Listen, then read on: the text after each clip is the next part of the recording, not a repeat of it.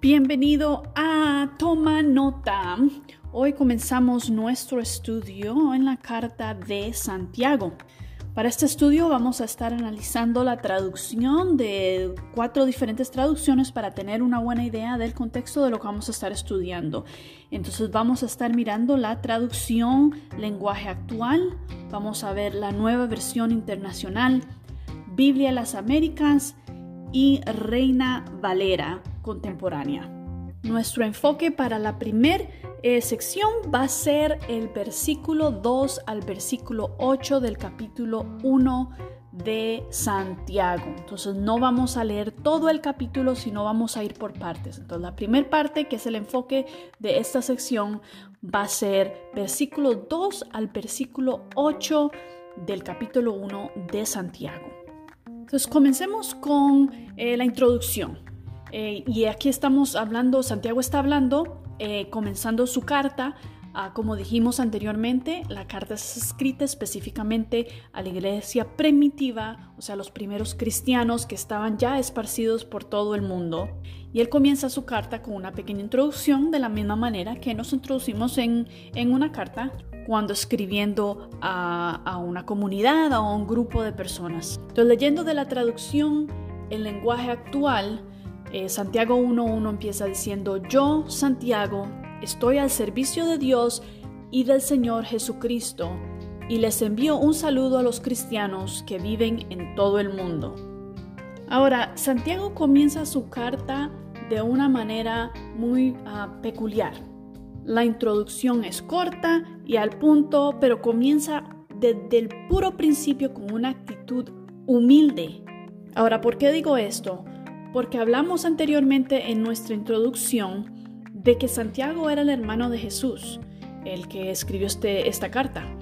Mas en ningún momento vemos que desde el puro principio, cuando se está introduciendo en su carta, eh, como que se está tirando flores de ninguna manera. Él no está, oh, bueno, yo soy Santiago, como ustedes saben, yo soy el hermano de Jesús, aquí les estoy escribiendo una carta, sino que su actitud desde el puro principio es esa de servicio él dice, soy Santiago, siervo de Dios y del Señor Jesucristo.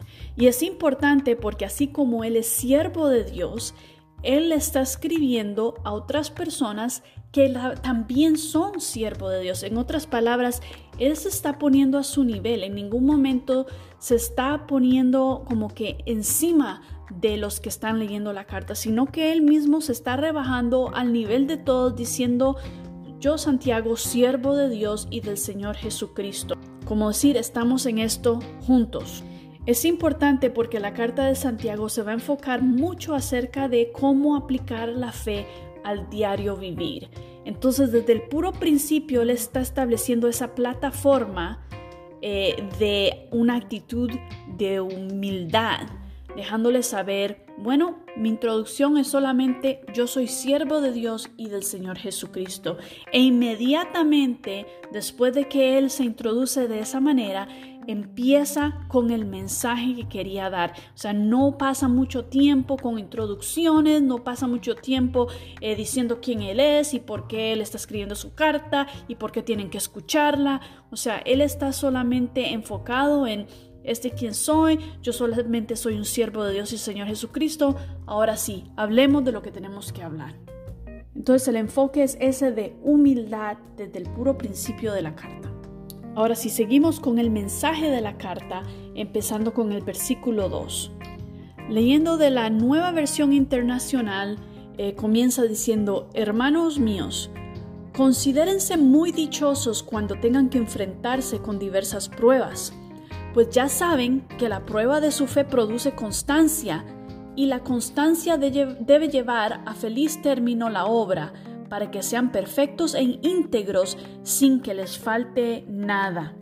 Ahora, en todos los estudios siempre me gusta, antes de empezar a desglosar el mensaje, es leer lo mismo pero en diferentes traducciones para que podamos entender bien a medida que empezamos a desglosar el mensaje que vamos a estar estudiando. Entonces ahora me voy a mover a leer en la traducción, el lenguaje actual, exactamente el mismo, eh, los mismos versículos que leímos. Entonces del versículo 2 al versículo 4 En traducción lenguaje actual dice, hermanos en Cristo, ustedes deben sentirse muy felices cuando pasen por toda clase de dificultades. Así, cuando su confianza en Dios se ha puesta a prueba, ustedes aprenderán a soportar con más fuerza las dificultades. Por lo tanto, deben resistir la prueba hasta el final para que sean mejores y puedan obedecer lo que se les ordene.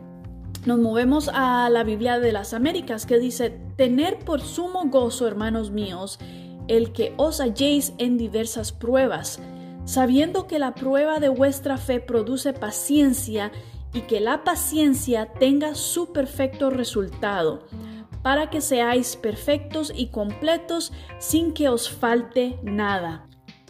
Y por último vamos a leer la versión Reina Valera contemporánea que dice, hermanos míos, considérense muy dichosos cuando estén pasando por diversas pruebas.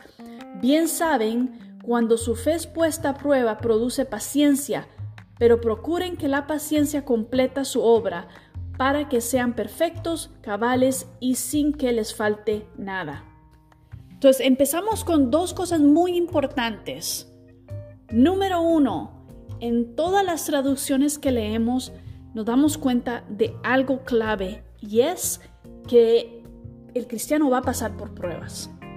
En ningún momento el mensaje dice, bueno, los que pasen por pruebas, sino que garantiza que cuando se encuentren en diversas pruebas, cuando se encuentren en dificultades, dice, os halléis en diversas pruebas, garantiza cuando se enfrenten a, diversas pruebas, o sea, garantiza de que va a suceder.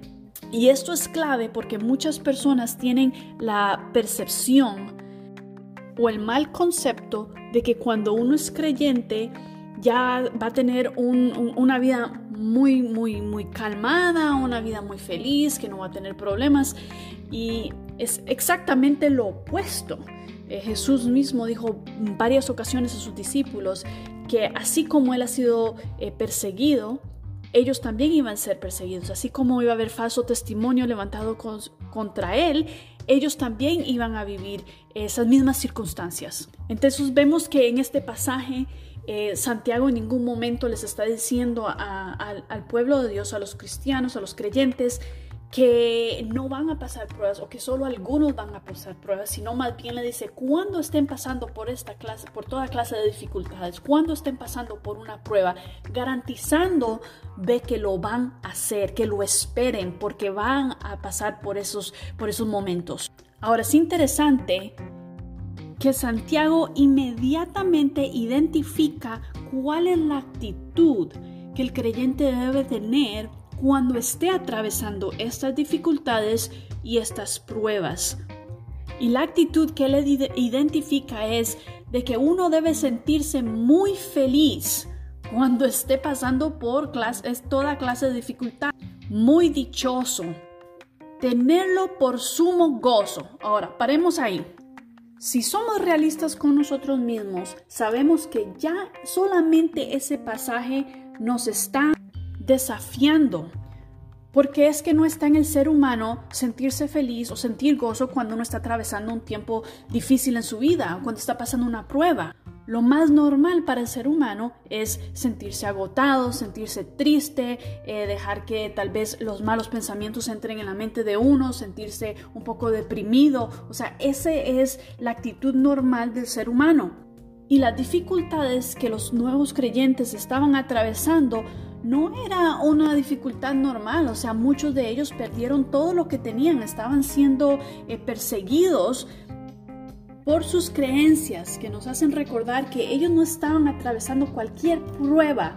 Al pueblo que le está hablando, al que le está dedicando la carta, están atravesando momentos muy difíciles, emocionales, físicos, económicos, o sea, eran pruebas graves. Mas Él los alienta a que la actitud que deben de tener es de gozo, es de estar felices, de, sentirse dichosos por estar atravesando eh, esa prueba. Entonces la pregunta es, dichosos, ¿por qué se van a sentir dichosos? ¿Por qué se van a sentir felices? ¿Cómo es eso posible? Bueno, el versículo 3 dice, pues ya saben que la prueba de su fe produce constancia. Entonces, ¿qué es lo que está siendo probado? La fe es lo que está siendo probado. La traducción del lenguaje actual dice, su confianza en Dios está siendo puesta a prueba. Entonces, durante la prueba, lo que está siendo probado en ese momento es nuestra confianza en Dios, es la fe que hemos declarado tener en Dios, esa, fe que creemos en que Él es nuestro sustentador, el que Él es el que nos da fortaleza, el que Él es quien nos ayuda. Es en el momento de la prueba donde esa fe es probada o es puesta a prueba. ¿Y con qué propósito? Bueno, dice, porque es eso que produce constancia. La Reina Valera dice, produce paciencia. Cuando vemos algunos sinónimos, sinónimos de la palabra constancia, eh, lo que podemos ver es que significa firmeza, perseverancia, persistencia, tenacidad. Entonces volvamos al principio. Las pruebas entonces son necesarias para el creyente porque son lo que producen la paciencia y la perseverancia en lo que creemos.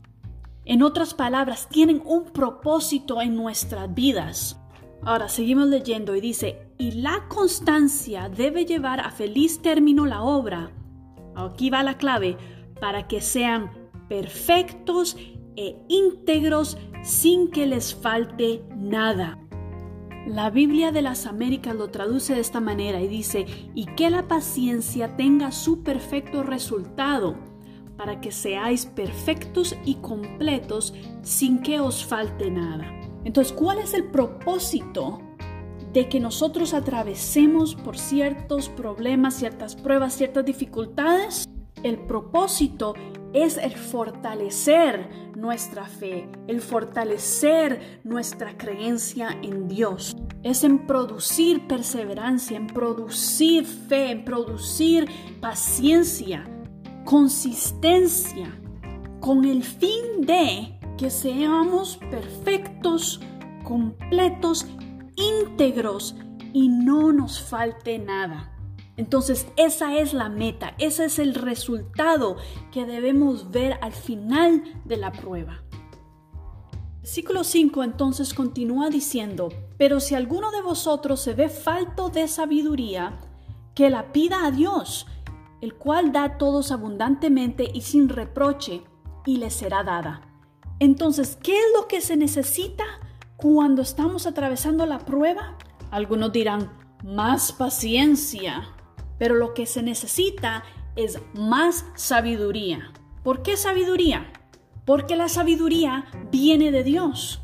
Entonces Santiago dice, si vosotros, si alguno de vosotros se ve falto de sabiduría, o sea, si están pasando por la prueba y en verdad que no les está yendo nada bien, están flaqueando en su paciencia, tal vez no están siendo mucho, muy constantes, lo que necesitan es sabiduría. Porque la sabiduría viene de Dios y solo Él puede producir en nosotros esa consistencia, esa perseverancia. Santiago entonces va a la raíz. Y la raíz es, si eres falto de sabiduría, tienes que pedirla a Dios, porque Él da abundantemente y sin reproche. La sabiduría es lo que nos va a abrir los ojos y nos va a enseñar ¿Qué es lo que debemos estar mirando durante el tiempo de prueba? ¿Dónde tenemos que tener los ojos puestos? ¿Qué es? ¿Dónde tenemos que tener la mente? ¿Qué es lo que Dios nos está tratando de enseñar a través de la prueba?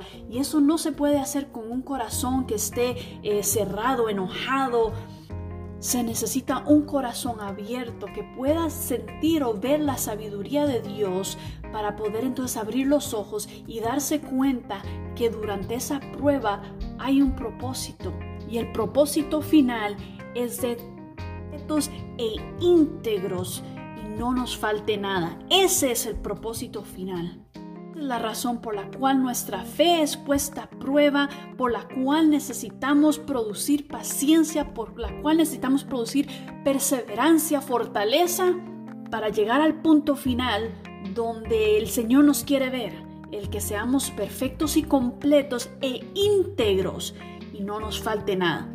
Ahora, volviendo a cuando le estamos pidiendo al Señor sabiduría, el versículo 6 dice, pero que pida con fe sin dudar, porque quien duda es como las olas del mar, agitadas y llevadas de un lado a otro por el viento. Quien es así, no piense que va a recibir cosa alguna del Señor.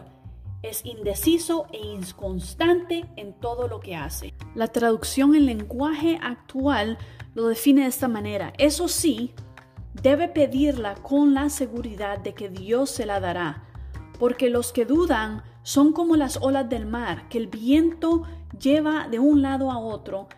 Gente que no es confiable ni capaz de tomar buenas decisiones no recibirá nada del Señor. Entonces la clave es, pida sabiduría, pidamos sabiduría cuando sentimos que la necesitamos para enfrentar las pruebas, los problemas.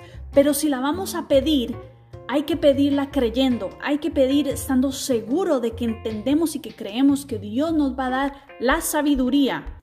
Note aquí, Dios no nos va a sacar del problema, no nos va a sacar de la prueba, no nos va a quitar la prueba. Nos va a dar sabiduría para saber cómo enfrentar la prueba. Muy diferente a decir, Señor, sácame de este problema, Señor, quítame este problema. Eso no, lo, no es lo que nos está diciendo que pidamos, nos está diciendo, pidan sabiduría para que podamos enfrentar el problema, para que podamos generar esa paciencia que necesitamos. Pero si la vamos a pedir, hay que pedirla creyendo, hay que pedirla con fe, hay que pedirla estando seguro de que reconocemos que Dios sí nos lo va a dar y vamos a esperar. Así como Abraham esperó su promesa, hay que esperar. Si le hemos pedido al Señor sabiduría, entonces hay que esperar la respuesta. Y dice que Él no la va a dar. En ningún momento dice tal vez te la va a dar. No, porque es que le estamos pidiendo al Señor algo que nos va a ayudar a crecer en nuestro conocimiento de Él, la dedicación a su palabra. Pero dice que si no vamos a pedirlo con fe, que no piense que va a recibir cosa alguna del Señor. La reina Valera dice, quien es así, no piense que recibirá del Señor cosa alguna, pues quienes titubean son inconstantes en todo lo que hacen. Y como leímos al principio, el punto de atravesar la prueba es de generar consistencia en nosotros. Entonces una persona inconstante no va a poder tener consistencia. Entonces, resumen a lo que hemos leído y aprendido hoy. Número uno, el creyente sí va a atravesar momentos difíciles y momentos de prueba. La prueba número dos es la herramienta que Dios usa para fortalecer la fe del creyente y producir firmeza, perseverancia, persistencia, tenacidad, estabilidad, resistencia y constancia. Número 3. Necesitamos sabiduría para atravesar la prueba. Número 4. Tenemos que pedirle a Dios sabiduría, pero con fe. Tenemos que creer cuando pedimos al Señor sabiduría. Y número 5, el resultado al haber atravesado la prueba en nuestras vidas, el propósito es de que llegamos, lleguemos a ser perfectos, completos e íntegros. Bueno, hasta aquí llega nuestra parte 1 de este estudio. En la próxima parte estaremos estudiando el versículo 9 al 11 pero por hoy los dejo y nos vemos pronto en Toma Nota. Bendiciones.